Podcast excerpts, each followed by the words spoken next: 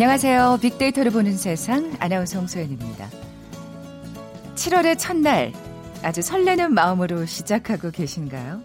바로 어제 한번도 분단의 상징이던 판문점이 평화의 상징으로 바뀌는 순간을 맞이하게 됐고요. 정전선언 66년 만에 남북미 세 정상이 함께 만나는 모습을 지켜볼 수가 있었습니다. 아, 그야말로 세계인의 이목은 다시 한번 한반도에 집중됐죠. SNS 메시지 한 줄로 출발된 이 역사적인 만남, 사실상 뭐 3차 북미 정상회담으로 이어졌다고 해도 과언이 아닙니다. 예상을 끼고 53분이나 진행됐잖아요. 웃음꽃이 핀 깜짝 만남, 그야말로 한 편의 각본 없는 드라마가 완성되는 순간이었습니다. 자, 물론 이제 다시 시작입니다. 큰 한 발을 내디뎠지만 앞으로 가야 할 길은 많이 남아있죠. 한반도에 불어온 이 평화의 바람이 오래 지속되기를 기대해 보면서 잠시 후 세상의 모든 빅데이터 시간에 남북미 정상회담이라는 키워드로 빅데이터 분석해 볼 거고요. 특정 시간이나 특별한 날, 계절과 같이 시간과 관련된 마케팅을 타임 마케팅이라고 합니다.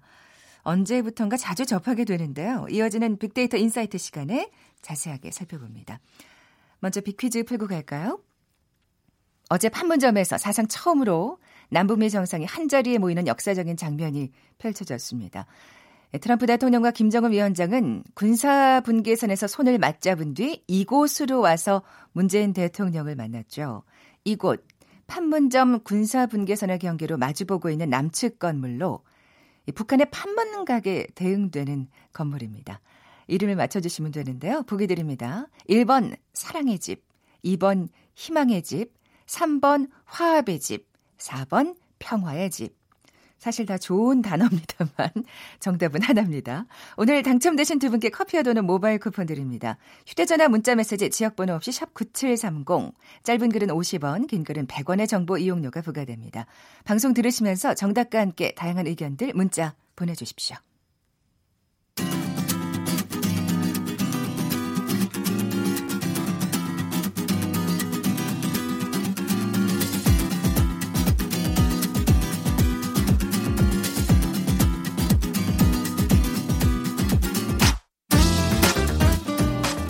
데이터는 시그널이다. KBS 일라디오 빅데이터로 보는 세상. 세상의 모든 빅데이터. 궁금했던 모든 화제 이슈를 빅데이터로 분석해보는 시간이죠. 세상의 모든 빅데이터. 한국인사이트 연구소 김덕진 부소장 나와 계세요. 안녕하세요. 네, 안녕하세요. 오늘 이 시간에 이 얘기를 안 하면 빅데이터 큰일 나죠. 방송 사고죠. 네. 아, 정말 아무도 생각지도 못했던 역사적인 일이 어제 펼쳐졌습니다. 네. 뭐 이게 사실 SNS로 하나의 메시지로 시작된 일이잖아요. 그렇죠. 이제 말씀하셨던 것처럼 네. 도널드 트럼프 대통령이 이제 자신의 트위터에다가 어 이제 북한 김정은 위원장과의 만난 가능성을 시사를 했죠. 그런데 시사를 한 후 하루 만에 이제 어제 30일 남북미 정상이 사상 최초로 판문점에서 이제 만난다라는 사실이 공개되면서 정말 많은 사람들이 기대했었고 또 그 기대에 정말 더 기대를 충족시키는 걸 넘어서는 그렇죠. 정말 많은 사람들이 환호하는 이런 것들을 SNS에서 볼 수 있었는데요. 그래서인지 이 댓글이나 SNS 의견들이 참 재밌어요. SNS로 시작됐으니 또 SNS에서 네. 난리가 났겠죠. 그렇죠. 예를 들면은 아. 한반도에 대해서 얘기할 때 참 번개불에 콩을 구울 새도 없이 이건 번개불에 튀기는 상황이다. 뭐 이런 식의 글들도 있었고요. 예. 뭐 역사적 만남을 두고 뭐 시민들이 놀라우면서 정말이냐, 뭐 좋은 결과가 있기를 기대한다는 소망들이 있었는데요. 얼마나 많은 사람들이 관심이 있었는지 관련 뉴스의 패턴을 보면 좀 알 수 있어요. 어, 보통 이제 주말 그러니까는 어 이번 주말 말고 지난 주말에 우리나라에 있는 뉴스들을 빅데이터를 통해서 토픽 분석을 해봤거든요. 네. 근데 그렇게 하면 보통 주말에는 스포츠나 사회 연예가 이제 당연히 많습니다. 왜냐하면 그때 이제 많은 사람들이 야구도 보기도 하고 뭐 스포츠도 보고 이런 식의 관심이 네. 많단 말이에요. 그래서 20일, 23일 같은 경우에는 어 우리나라에 그때 나왔었던 뉴스들을 이제 빅데이터로 분석을 했을 때 토픽이 스포츠, 뭐 사회, 연예, 정치 이런 순으로 나왔었는데 바로 이번 주, 그러니까 어제와 그제죠. 이틀 동안을 보면은 이 정치 중에서도 외교 관련 그 뉴스 토픽들이 2만 9천 건이 넘었어요. 그러니까 전체 뉴스가 14만 3천 건이었는데 그 중에서 정치 외교가 언급량 1위를 다지를 달성을 했습니다. 또 관련 키워드, 그러니까 우리나라에서 그때 이제 어제 그리고 그제 이틀 동안에 있었던 뉴스의 키워드들을 다 분석했을 때 거기 나오는 상위권 키워드들도 미국, 서울, 트럼프, 제공, 도널드 트럼프 결국에는 이번 이슈와 관련된 이야기들로 이제 집중되었다고 볼 수 있고요. 뉴스뿐만 아니라 SNS 전체 그러니까는 사람들이 글을 쓰고 뭐 여러 가지를 하고 사진도 올리는 전체로 네. 보더라도 급상승 키워드 순위가 트럼프, 뭐 대통령, 김정은 북한 판문점, 북미 등 이 주말간의 이 판문점 만남에 대한 이야기들로 정말 뉴스뿐만 아니라 SNS 모든 온라인이 가득 찼다라고 설명을 드려도 될것 네. 같습니다. 전 자, 사실 약속이 있어가지고 나가야 되는데 네. 곧 만날 것 같아서 빨리 빨리 만, 만나는 거 보고 나가려고. 어, 만날 것 같은데 같은데 같은데 이러면서 많은 분들이 아마 조마조마하셨을 거예요. 계속 다들 그렇게 진짜 TV 네. 앞에 모여 있지 않았을까 하는 생각이 들어요. 관련 키워드도 분석해 볼까요? 네, 일단 감정 키워드, 감성 키워드를 또 그 다음으로 한번 분석을 해봤는데요. 보통 이제 SNS 아까 뉴스 주말 특징도 얘기 드렸는데 보통 SNS에서 전체 키워드를 분석하면요. 대부분 많이 나오는 상위 키워드가 일상에 대한 이야기입니다. 왜냐면 우리가 사진도 찍고 먹방도 하고 뭐 여러 가지 이제 올리지 않습니까? 그런데 이번 주말에 있었던 전체 키워드, 전체 키워드 SNS 포함해서 나오는 키워드 상위권을 봤더니 상위권 키워드가요. 1위가 생각, 18만 2천 건 그리고 2위가 못한다요. 그러니까 이게 관련된 내용을 찾아보니까 생각도 못했다는 거예요. 아, 우리의 이번 만남들을. 그래서. 네, 그러니까 어떻게 보면은 그 전에는 아무리 물론 이런 이슈가 있더라도 사, 어떤 정치적인 이슈가 있더라도 이게 뭐 생활이나 사회를 넘어서는 정도의 언급량이 온라인에서 잘 나오진 않는데 이번 같은 경우에는 너무 사람들이 놀란 것이죠. 그래서 이제 생각도 설마, 못했다. 설마 설마 설마 했죠. 네, 뭐 그런 네, 것들이죠. 네. 이제 그런 것들이 이제 커버를 했고 또 그 다음에 있었던 그러면은 이 만남의 장소가 됐었던 판문점 있지 않습니까? 이제 판문점에 대한 인식 변화도 또 이제 감성 분석을 해봤어요. 일단은 지난주 일요일부터 금요일까지, 그러니까 23일부터 28일, 그러니까 판문점 회담이 있기 전 그때에 보면은 그때 언급량 자체, 판문점에 대한 언급량 자체도 800여 건으로 많지 않았습니다. 그리고 있었던 키워드들도 보면은 뭐 특별, 환상 뭐 이런 키워드들이었는데 이때 어떤 내용이었냐면 어, 스티븐 비건 미 국무부 대북 특별 대표가 한국을 찾았는데 그때 아마 한미 정상회담을 하더라도 북미 실무 협상은 가능성이 낮아 보인다 뭐 이런 얘기들이 이때는 있었고 어. 그래서 이제 약간의 환상 같은 예를 들어 정말로 정말 그렇게 된다면 환상적인 만남일 것 같다라는 기대감 수준이었단 말이죠. 800여 건 정도였는데. 네. 근데 갑자기 이게 29일, 30일 딱 이제 이때 시즌이 들어오니까 갑자기 언급량이 급증을 하는 거예요. 예를 들면 29일 같은 경우에는 전체적으로 한 천여 건 정도로 어 정말 그러는 거냐라고 하면서 긍부정에서도 긍정 비율이 80%까지 올라갔고요. 언급 이제 실제로 판문점 만남이 있었 어제 어제 당일 하루에만 판문점이란 키워드가 2만 196건. 그러니까는 뭐 그 전에 있었던 판문점 관련 뭐 몇 달의 키워드를 다 합쳐도 네. 안될 만큼 정말 많은 언급량이 있었고요. 이때 있었던 어떤 사람들의 감성을 분석했을 때 마음에 들다, 기대, 좋다, 뭐 대박, 위대 뭐 이런 식으로 정말 놀라움들을 표현하는 이런 것들이 좀 많이 있었고요. 그것뿐만 아니라 이런 것들이 실질적인 비핵화 전진으로 이어지길 바란다. 음. 그리고 앞으로의 대화 노력이 계속되어야 했으면 좋겠다라는 기대감까지 여러 가지 그 사람들의 감성과 감정의 변화를 SNS를 통해서 좀 살펴볼 수 있었습니다. 네. 사실 이렇게 트럼프 대통령이 그 깜짝 그 트위터 제안을 하게 된 거는 그렇죠. 그 전에 있었던 이 G20 덕분이라고 해야 될 거예요. 음, 그렇죠. 이어지는 또 어떻게 보면 그 스케줄이었으니까요. 네. G20에 관한 관련된 어떤 관심도 많았을 것 같은데. 네, 이 G20 역시도 상당히 흥미로웠는데요. 예를 들어서 G20이 있기 직전 그리고 있었던 22일부터 28일 그러니까는 지난주 금요일까지죠. 지난주 금요일까지의 국내 뉴스 보도 내용을 토픽별로 분석을 했을 때 거기에서 이제 G20과 관련돼서 언급량에서 가장 많이 나왔던 키워드가 1위가 G2였어요. G2. 그러니까 미국과 중국의 관계에 대한 아. 이런 언급이 한 3만 건 이상이 있었습니다. 그리고 2위가 트럼프였는데 그때 나왔었던 트럼프와 관련된 키워드에는 북한이 보이지 않아요. 미국 회담 시진핑.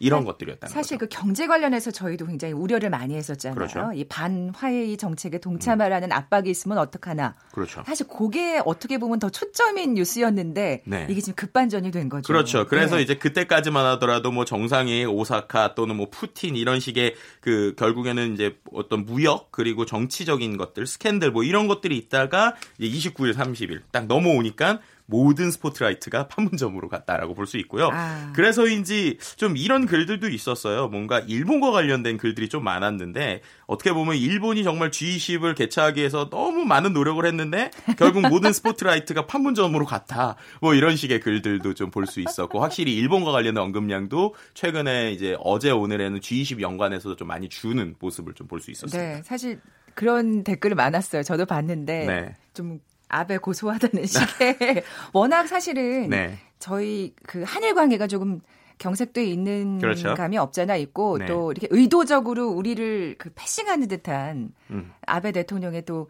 그 자세가 태도가 사실 G20 회의에서 좀 보였었기 때문에 우리는 그렇죠. 조금 약간 좀 서운하고 약올라 음. 있는 음. 상황이었는데 어쨌든 또 이렇게 역사적인 예, 일이 또 벌어졌네요. 그러니까요. 어떻게 네. 보면 아베라는 키워드와 북한이라고 하는 키워드가 순위가 거의 반대로 바뀌었다라는 순위 정도까지도 좀 변화의 폭을 봤었습니다. 네.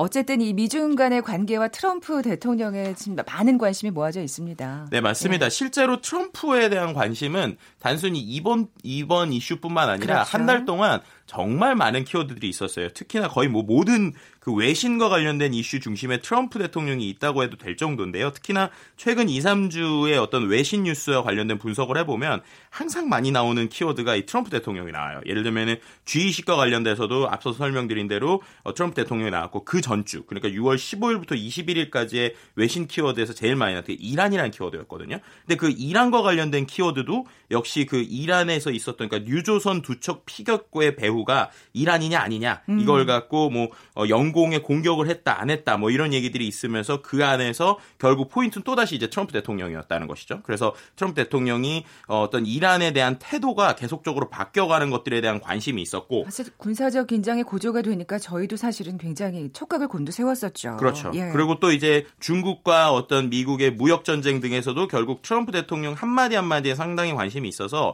최근 한 달의 모든 이슈에 외신과 관련돼서는 이 트럼프 대통령에 대한 어떤 언급과 관심이 상당히 많았는데 이런 것들이 이제 북한까지도 이어지고 있다. 라고 볼 수 있는 부분이 있습니다. 네. 워낙 좀 사실은 이런 뭐 그런 어떤 성격 덕분에 우리가 좀 덕을 본 것도 있겠습니다만 네. 워낙 즉흥적이어서 그러니까요. 어디로 튈지 모르는 이 네. 발언들 태도들 어떤 결정들이 사실 촉각을 곤두세울 수밖에 없게 만드는 부분이 있는 것 같아요. 네, 맞아요. SNS상에서도 네. 보더라도 특히나 그 이제 이제 판문점에서 어디까지 가느냐가 상당히 이제 많은 사람들이 놀라움을 밝혔어요. 음. 예를 들어서 악수를 하고 북한으로 건너갔는데 한두 발이 아니라 거의 뭐 엄청나게 많이 걸음을 걷다 보니까 뭐 우리 문 네. 대통령보다 더 네. 많이 걸어갔다는 얘기가 계속해서 뉴스에서 나왔죠. 네, 네. 그런 것들 때문에 SNS에서 아, 우리 문 대통령이 부러워서 그러는 건가? 뭐 이런 식의 약간 어 약간 우스갯소리들도 상당히 많은 부분이 있었고요. 어 특히나 이제 특히 이제 트럼프에 대한 그 관심은 뭐 여러 가지 외신도 있지만 국내에서는 역시 이번 그 북, 그러니까 남북미 정상회담, 남북미의 어떤 만남에 대한 관심이 상당히 높았던 것 같아요. 그래서 어 이제 한 달 동안에 SNS상에서의 언급량이 한 36만 6,962건이었는데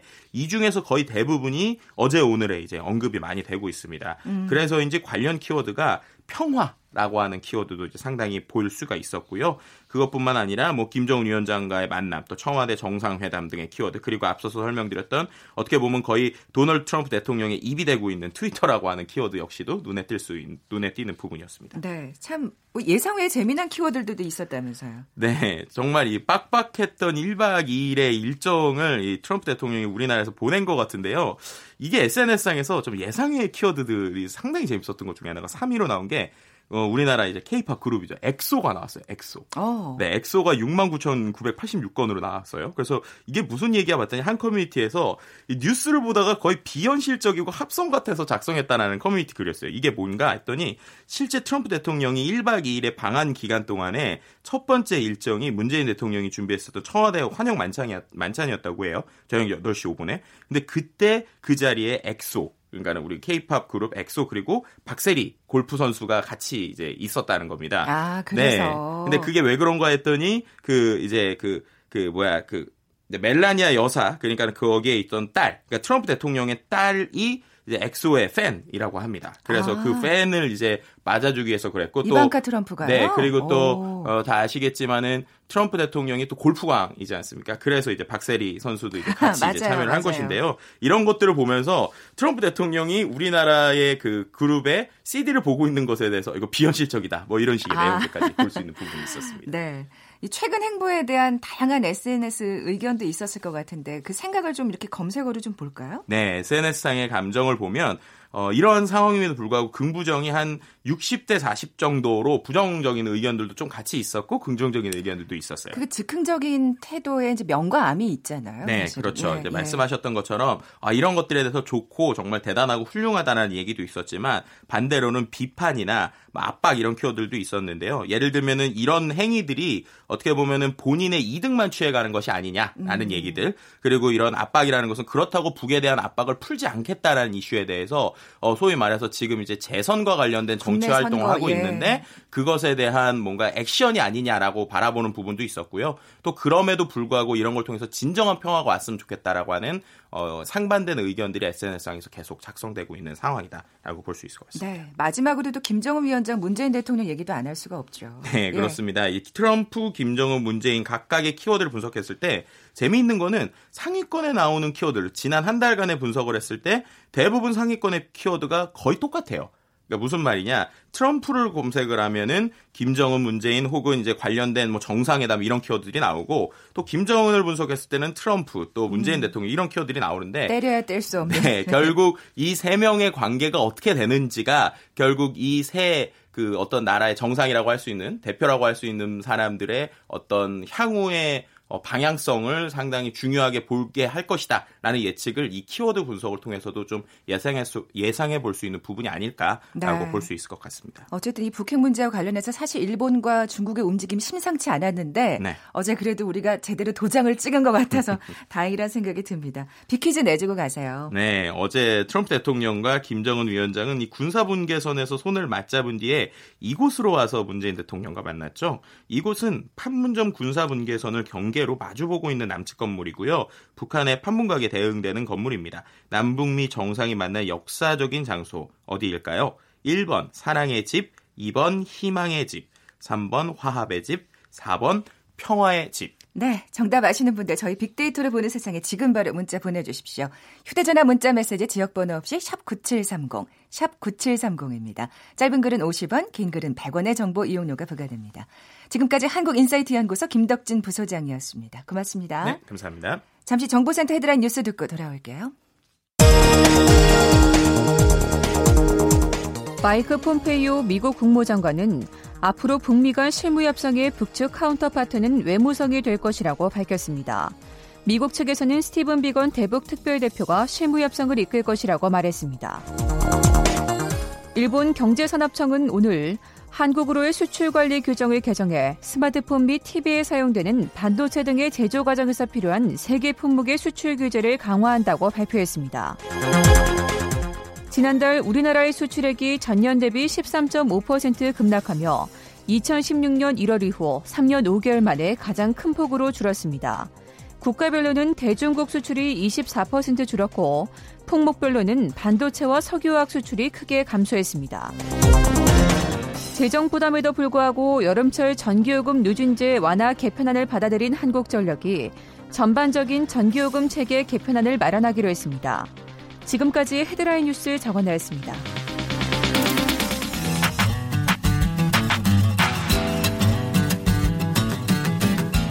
마음을 읽으면 트렌드가 보인다. 빅데이터 insight. 타파크로스 김용학 대표가 분석해드립니다. 빅데이터를 통해 라이프 스타일과 소비 트렌드를 분석해보는 시간. 마음을 읽으면 트렌드가 보인다. 빅데이터 insight. 타파크로스의 김용학 대표 나와 계세요. 안녕하세요. 안녕하세요. 오늘 나눌 키워드 타임 마케팅입니다. 네. 뭐, 그 타임이라는 글자가 들어간 거 보면 대강 짐작들을 하실 것 같긴 한데요. 그렇습니다. 네. 저희가 최근 몇 년간 이 시간을 통해서도 limited 마케팅, 즉 한계 마케팅에 대해서 여러 번 소개를 해드렸는데 이 타임 마케팅은 역시 한정판 마케팅의 한 종류라고 볼 수 있을 것 같습니다. 음. 청취자 여러분께서는 혹시 강남역 근처에서 커다란 주황색 전자시계가 건물에 붙어 있는 모습을 보셨는지 모르겠는데 네, 네. 그 시계가 붙어 있는 건물이 바로 어학원 건물이라고 하네요. 아. 그러니까 그 시계를 보면 아 내가 빨리 지금이라도 어학 공부를 하지 않으면 큰일 나겠구나 하는 조급한 마음을 불러일으키는 예, 사려 깊은 마케팅이라고 볼 수가 있는데요. 저는 그런 식 그런 생각을 전혀 안 가졌는데 네. 저는 마케팅이 현혹이 안 됐군요. 네. 그러니까 소비자들한테 아주 재밌는 방법을 통해서 구매 욕구를 불러일으키는 음. 방법 중에 하나가 타임 마케팅이죠. 그렇군요. 어, 뭐 시간과 관련된 마케팅은 참 여러 가지 유형이 있을 것 같아요. 그렇습니다. 크게 한 세 가지 타입으로 나눌 수가 있는데요. 데이 마케팅, 시즌 마케팅, 타임 마케팅 이렇게 나눌 것 같습니다. 데이 마케팅은 뭐 우리 어, 청취자 여러분, 소비자 여러분께서 다 이미 잘 알고 계시죠. 특정 일에 의미를 부여해서 상품을 구매할 수 있도록 유도하는 형태의 마케팅인데 요즘 데이가 정말 많죠. 그렇습니다. 예. 우리 그 2월, 3월 그러면 사랑을 고백하는 여러 가지 형태의 특별한 기념일이 있지 않습니까? 그럼 이제 그날을 이용해서 초콜릿이나 사탕, 장미 혹은 뭐 짜장면 같은 것들을 판매할 수 있게끔 기업들이 여러 가지 마케팅을 하기도 하고요. 이제 어 오늘 또 달이 바뀌었지만 지난 6월 달 같은 경우에는 육류를 연상시킨다고 해서 여러 할인마트에서 한 달 동안 내내 육류 파와, 판매와 관련된 아. 프로모션이 진행되는 것들을 살펴보실 수가 있을 거예요. 7월은 뭔지도 궁금해지네요. 이런 이 데이 마케팅 같은 경우에는 지방 자치단체나 공공기관까지 참여를 해서 지역 특산물이나 농산물의 판매 촉진을 위해서 많이 쓰고 있거든요. 그런 경험들을 좀 하셨을 것 같고요. 두 번째로는 시즌 마케팅인데 특정한 계절에 어울리는 형태의 상품이나 서비스를 소비자 기호나 감정을 자극해서 제품을 구매할 수 있도록 하는 마케팅들이 있는 것이죠. 이 얘기는 정말 우리가 이 시간에 참 여러 번 다뤘었어요. 그렇습니다. 예. 봄철이면 뭐 벚꽃과 관련된 테마를 잡거나 아니면 딸기처럼 제철 과일과 연관되어 있는 마케팅을 하거나 그러니까 소비자들의 기대감과 주목도가 높아지는 거에 맞물려서 효과를 극대화할 수 있는 마케팅이 시즌 마케팅에 많이 나오고 있죠. 네, 저 같은 여성으로서는 왜 화장품에 또 이 시즌 마케팅이 좀 현혹되는 경우가 많아요. 그렇습니다. 뭐 벚꽃이 함유된 혹은 뭐 봄이니까 약간 주홍색 뭐 이런 그렇죠. 거에 또 끌리기도 하고요. 그렇습니다. 또 마지막으로요. 마지막 주제가 어, 오늘의 주제인 타임 마케팅인데요. 특정한 날짜나 시간대에 가격을 대폭 할인하거나 쿠폰을 제공해서 아, 소비자들이 어 이때 안 사면은 왠지 손해 보는 것 같은 구매욕을 자극하는 아 이거 정말 이런 형태가 나오죠. 힘들어요.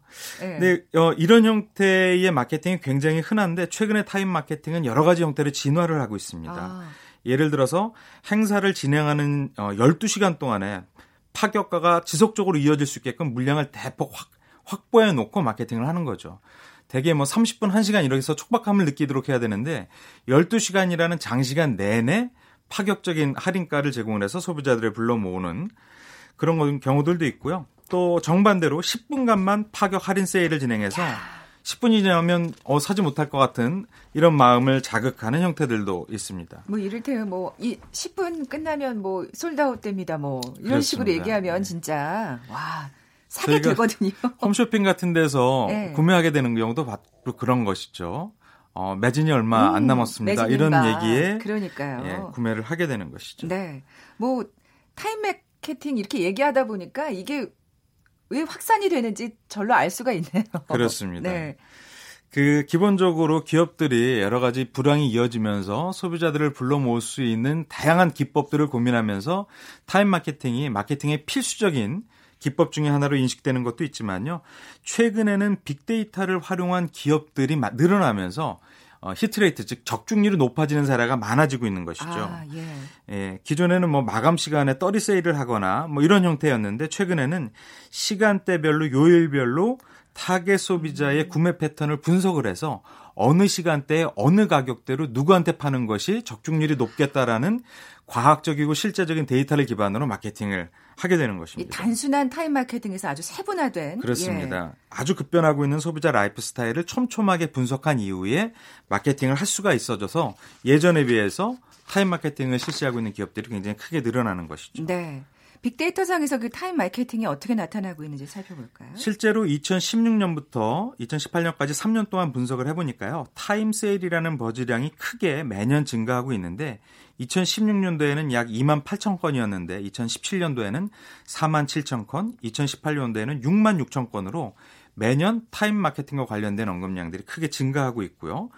품목별 변화도 재미있는데요. 첫 번째는 커피로 나타났습니다. 어. 특정 시간대에 커피를 저렴하게 판매하는 업소들이 늘어나고 그런 것들에 대한 좋은 인식들이 SNS를 통해서 확산이 되면서 많은 소비자들이 그렇군요. 특정한 시간대에 커피를 구매하거나 즐기는 사람들이 늘어나고 있고요.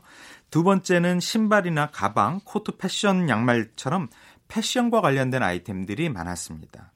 세 번째는 마스크나 스킨, 오일처럼 화장품 관련된 품목들이 세 번째로 나타났고 네 번째는 치즈나 오렌지, 치킨, 스테이크 종 스테이크와 같은 식품류가 아, 네 번째 품목으로 분석이 되었습니다. 네. 성공적인 타임 마케팅 사례도 좀 살펴볼까요? 재밌습니다. 국내 대표적인 소셜 커머스 업체에서 10분 attack이라고 하는 마케팅을 하고 있는데요. 10분. 예, 매일 오전 10시에 역대급의 특가 상품을 단 10분만 예, 판매를 합니다. 그런데 이게 결제까지 10분 내에 이루어져야 되거든요. 저는 이 마케팅을 보면서 굉장히 재밌다라고 생각을 한 것이 어, 모바일과 온라인의 commerce 거래가 아주 빈번한 경험을 갖고 있는 젊은 세대들은 대부분 온라인 게임에 아주 익숙하거든요. 이 10분 attack이라는 거는 온라인이나 모바일 게임에서 즐겨 나오는 용어이기 때문에 세대의 특징을 잘, 잘 감안한 이런 마케팅의 한 방식인 것 같고요. 음. 편의점의 대표적인 회사인 G사 같은 경우에도 타임 마케팅을 하고 있습니다. 매일 11시부터 10, 어, 1시까지 특정 카드로 샌드위치나 햄버거를 구매하게 되면 25% 할인 혜택을 주어서요. 어, 특정한 요건에 맞는 사람들은 이 시간을 놓치지 않고 가서 구매를 하게 되는 것이죠. 또 농산물계에서도 타임 마케팅을 하고 있는데요. 우리나라에서 어, 온라인으로 농산물을 직거래할 수 있는 전문 쇼핑몰 중에 하나인 M사 같은 경우에는 대개 상품을 미리 구매해 놓고 판매 촉진하는 것이 아니라 SNS상에서 소비자들의 구매 니즈가 있는 품목을 직접 농산물을 생산하고 있는 어, 생산자와 직거래를 할 수 있게끔 아. 해줘서 소비자 만족도도 높이는 그러네요. 것이죠. 그래서 늘 일어나지는 않지만 한 번 일어나게 되면 소비자 만족도나 음. 매출이 굉장히 올라갈 수 있는 이런 형태이고요. 실제로 이 회사에서 판매하는 스테디셀러인 들깨 가래떡 같은 경우에는 하루에 3천 박스 이상 팔려나갔다고 하니까 아. 예, 빅히트를 친 경험이 있는 것이죠. 네. 10분 attack 같은 경우에는 젊은 세대들한테 아주 유리하지 않을까 하는 생각도 드는데 그렇습니다. 또 실패하는 타임 마케팅 사례도 있다면서요. 맞습니다. 많은 기업들이 판매 추진을 위해서 너도나도 타임 마케팅을 하게 되거든요. 어, 이런 것들이 빈번해지면 소비자들 입장에서는 그게 그거지라고 아. 하는 평이함을 느끼게 되거나 희소 가치를 못 느끼는. 네. 네. 더욱이 또 어, 낚였다라고 하는 어, 안 좋은 인식을 가져갈 수도 있게 됩니다. 저희가 그 로드샵 화장품 브랜드들을 다 조사를 해봤는데요. 실제로 온라인상에서는 로드샵에서 물건을 구매할 때 할인을 못 받으면 바보다, 아. 호갱이다라는 얘기가 있습니다. 즉 할인이 너무 일반화되어서 할인에 대한 만족도를 느끼지 못하는 형태, 음. 신뢰감을 오히려 얻지 못하는 어, 경험들이 많이 일어나게 되고요. 또 타임 마케팅이 노이즈 마케팅의 일환으로 인식될 수 있는 경우들이 있습니다. 예를 들어서 한 업체 같은 경우는 얼마 전에 특정 시간에 선착순 1만 명한테 50% 할인 쿠폰을 지급하는 타임 마케팅을 했거든요. 그런데 이것이 1분도 안 돼서 종료가 되었습니다.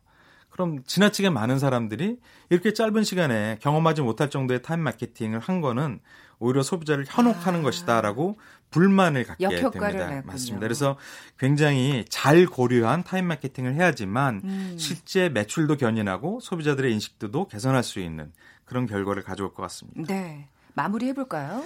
네, 말씀드렸던 것처럼 최근에는 빅데이터를 활용해서 소비자들의 라이프 스타일과 구매 심리를 먼저 잘 이해하고 그에 맞는 기법들을 사력 있게 준비해야지만 소비자 만족도도 크게 올라갈 수 있고 기업들도 네. 효과를 받아볼 수 있을 것 같고요. 특정한 시간에 많은 분들이 이런 기회를 이용하려고 하니까 물건을 미리 잘 주문해 준비해 놓거나 네, 네. 아니면 배송 시스템도 배송 음. 프로세스도 빠르게 전달될 수 있게끔 사전에 잘 점검을 해야지만 예, 안 좋은 효과를 예, 사전에 방지할 수 있을 것 같습니다. 네. 이 타임 마케팅도 점점 진화하고 있다는 생각이 드네요. 지금까지 빅데이터 인사이트 타파크로스의 김용학 대표와 함께했습니다. 고맙습니다. 감사합니다. 커피와 도넛 모바일 쿠폰 받으실 두 분입니다. 아, 정답은 4번 평화의 집이었죠.